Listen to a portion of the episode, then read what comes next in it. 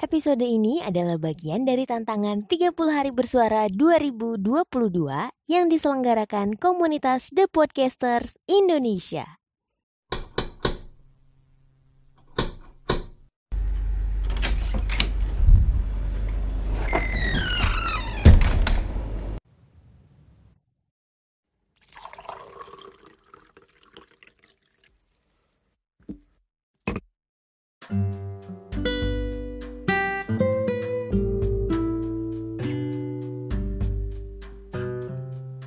Teman sehati, ketemu lagi sama aku Ririn. Nah, hari ini aku tiba-tiba jadi teringat sama salah satu buku yang bikin aku merasa tercerahkan dan it's such a life changing moment gitu loh. Karena aku jadi teringat filosofi decluttering ala Marie Kondo. Tahu dong ya Marie Kondo. The Art of Tidying Up. Ah, dia bilang gini, ask yourself if it sparks joy. Place all similar items like books or clothes on the floor and then touch them one by one.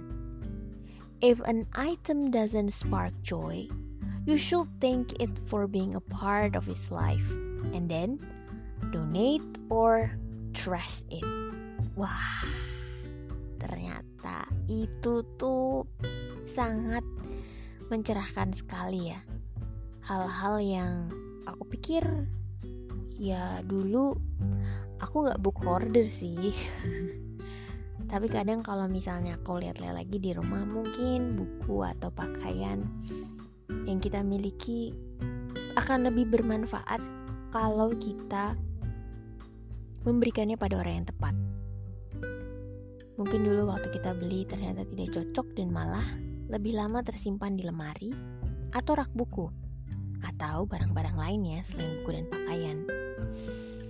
Uh, sebuah aksi nyata untuk berkontribusi terhadap lingkungan loh. Baru menyadari artinya sustainable life seperti apa. Contohnya ya seperti yang Marie Kondo bilang, kita bisa mengurangi penggunaan fast fashion atau untuk barang-barang lain bisa kita lakukan 3R, reduce, reuse, sama recycle. Bahkan untuk buku-buku kesayangan. Dan itu sebenarnya sudah aku lakukan. Ada yang aku donasikan, ada yang diberikan kepada teman dan sahabat. Ada juga beberapa yang dilelang kembali dengan harga jauh lebih murah.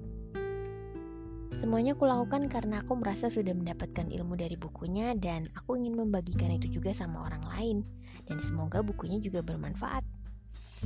Tapi sebenarnya apa sih manfaat dari melakukan decluttering ini?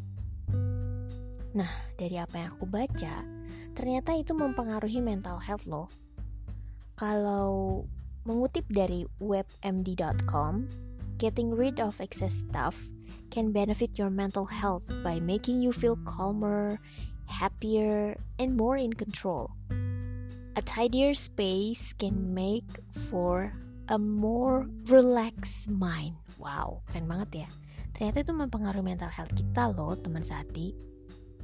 Kalau misalnya tempatnya lebih rapi, teratur, itu akan membuat kita lebih tenang, lebih bahagia, dan kita bisa in control aja sama diri sendiri dan emosi.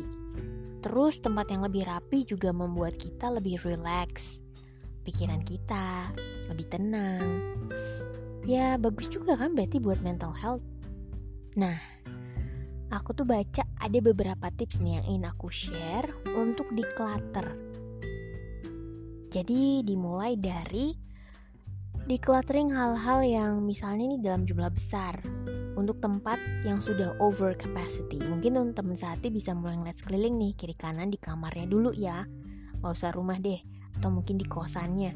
Lihat aja di kamar di sekeliling.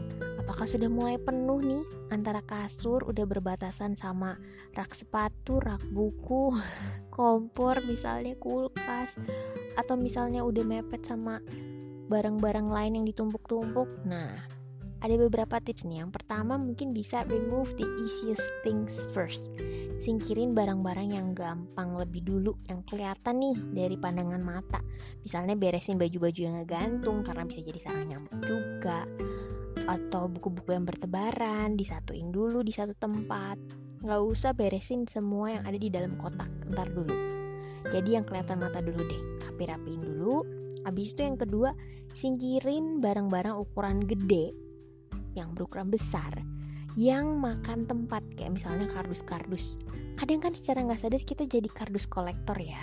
Card box collector. Nggak tahu mau diapain pokoknya kumpulin aja dulu. Ini kayaknya lucu deh kardus bekas tumbler.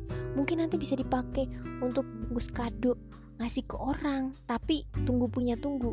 Nantinya itu nggak pernah terlaksana. Dan semuanya tetap numpuk di kamar. Termasuk juga kalau kita nemu ada kantong belanja atau sekarang kan kebanyakan ini ya kantongnya kantong kain gitu ya. Uh, recycle bag. Kayaknya lucu aku simpen. Numpuk banyak banget nggak tahu mau diapain. Dan akhirnya makan space. Mungkin bisa juga nyingkirin barang-barang ukuran besar kayak kardus-kardus furniture alat-alat yang agak gede gitu. Kalau memang udah gak kepake ya. Kalau masih kepake mungkin bisa di rearrange aja. Soalnya dengan kita ngeberesin kayak barang-barang yang besar terlebih dulu itu tuh bakal memudahkan kita untuk ke step berikutnya dan memotivasi kita setelah ngelihat space yang kosong. Jadi begitu kita beresin satu sisi nih, pasti kerasa deh. Ya ampun, ternyata aku punya ruangan seluas ini kosong. Itu memotivasi kita untuk oke, okay, baik. Kita akan mulai sisi sebelah timur setelah sisi sebelah barat. Semoga ya. Yang ketiga, kita bisa ngedonasiin barang-barang untuk charity sehingga barang-barang yang masih baik kondisinya bisa menemukan pemilik baru yang benar-benar tuh bakal uh, membutuhkan, memanfaatkan itu dengan baik dan dimaksimalkan. Itu juga kan membuat kita bisa menjadi apa ya merasa kita tuh oh kita bisa ya berbagi sama orang lain. Oh kita bisa ya jadi blessing buat orang lain lewat memberikan barang. Dan itu akan nanti terus menerus perasaan itu akan muncul dan kita rasanya ingin terus ngasih gitu berbagi gitu loh yang keempat mulai organize space-space yang ada di sekitar kita Nah spesial itu dimulai dari yang ini aja ya, yang realistis. Satu laci, beresin aja dulu satu laci itu. Atau satu kotak. Kotak tempat nyimpen apa aja disortir lagi tuh di dalam kotaknya ada apa aja yang masih kepake mungkin bisa disimpan, yang udah enggak atau udah rusak bisa dibuang, atau yang kayaknya masih layak pakai bisa dikasih. Jadi mulai dari area-area yang kecil dulu aja. Yang berikutnya sortir yang tadi aku udah bilang ya jadi kategorinya tuh bisa keep, remove, or relocate. Simpan, singkirin, atau pindahin tergantung kebutuhan. Karena hanya teman sehati yang tahu. And then organize barang-barang yang udah tersisa supaya ruangan tetap tampak bersih, manageable, and useful. Aksi ini harus dimulai sekarang ya. Kalau nunggu besok pasti nggak terlaksana. Ah besok deh mager. Besok adalah besok. Today is today. Jadi kerjain apa yang bisa dikerjain hari ini. Nyicil aja dulu nggak apa-apa dikit-dikit, oke? Okay? Karena memang untuk melakukan aksi decluttering membutuhkan usaha keras, fokus dan waktu. Tapi saat kita berhasil melakukannya, pasti kita akan merasa lega dan lebih baik loh secara mental dan fisik. Pokoknya mulai rencanain aksi dari hal terkecil, dari diri sendiri, dan dimulai hari ini. Jadi inget nih, ada satu quotes dari Simon Sinek. Jadi semoga bisa memotivasi teman-teman untuk memulai aksi declutteringnya hari ini. Decluttering stuff from 2022 to preparing 2023 with a new spirit ya teman-teman. Dan ini ada quotes dari Simon. Words may inspire, but only action creates change. So, kalau kita mau berubah, mau ada hal yang jauh lebih baik, yuk kita mulai dengan aksi, dengan beraksi. Semangat teman-teman buat melakukan aksinya hari ini. Dimulai dari diri sendiri, dimulai dari hari ini, dan dimulai dari hal yang kecil. Terima kasih sudah mendengarkan secangkir hati hari ini. Sampai ketemu besok. thank you